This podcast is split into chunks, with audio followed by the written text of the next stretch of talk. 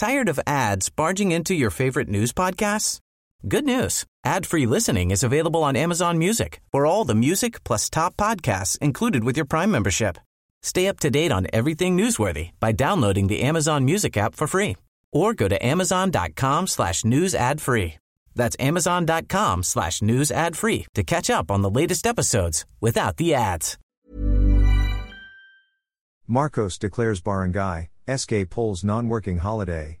President Ferdinand Marcos Jr. has declared the barangay and Sangguniang Kabataan, SK, elections as non-working day in the Philippines to allow Filipinos to cast their votes on October 30, 2023, Malacanang announced Wednesday.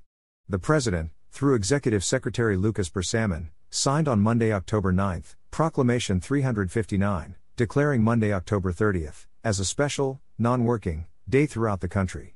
It is imperative that the people be given the full opportunity to participate in the said elections and exercise their right of suffrage, Marcos said in his proclamation.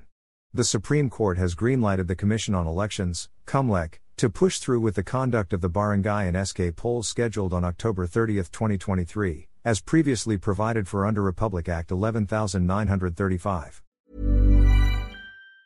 Tired of ads barging into your favorite news podcasts?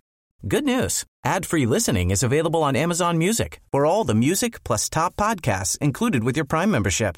Stay up to date on everything newsworthy by downloading the Amazon Music app for free or go to amazon.com slash news ad free. That's amazon.com slash news ad free to catch up on the latest episodes without the ads.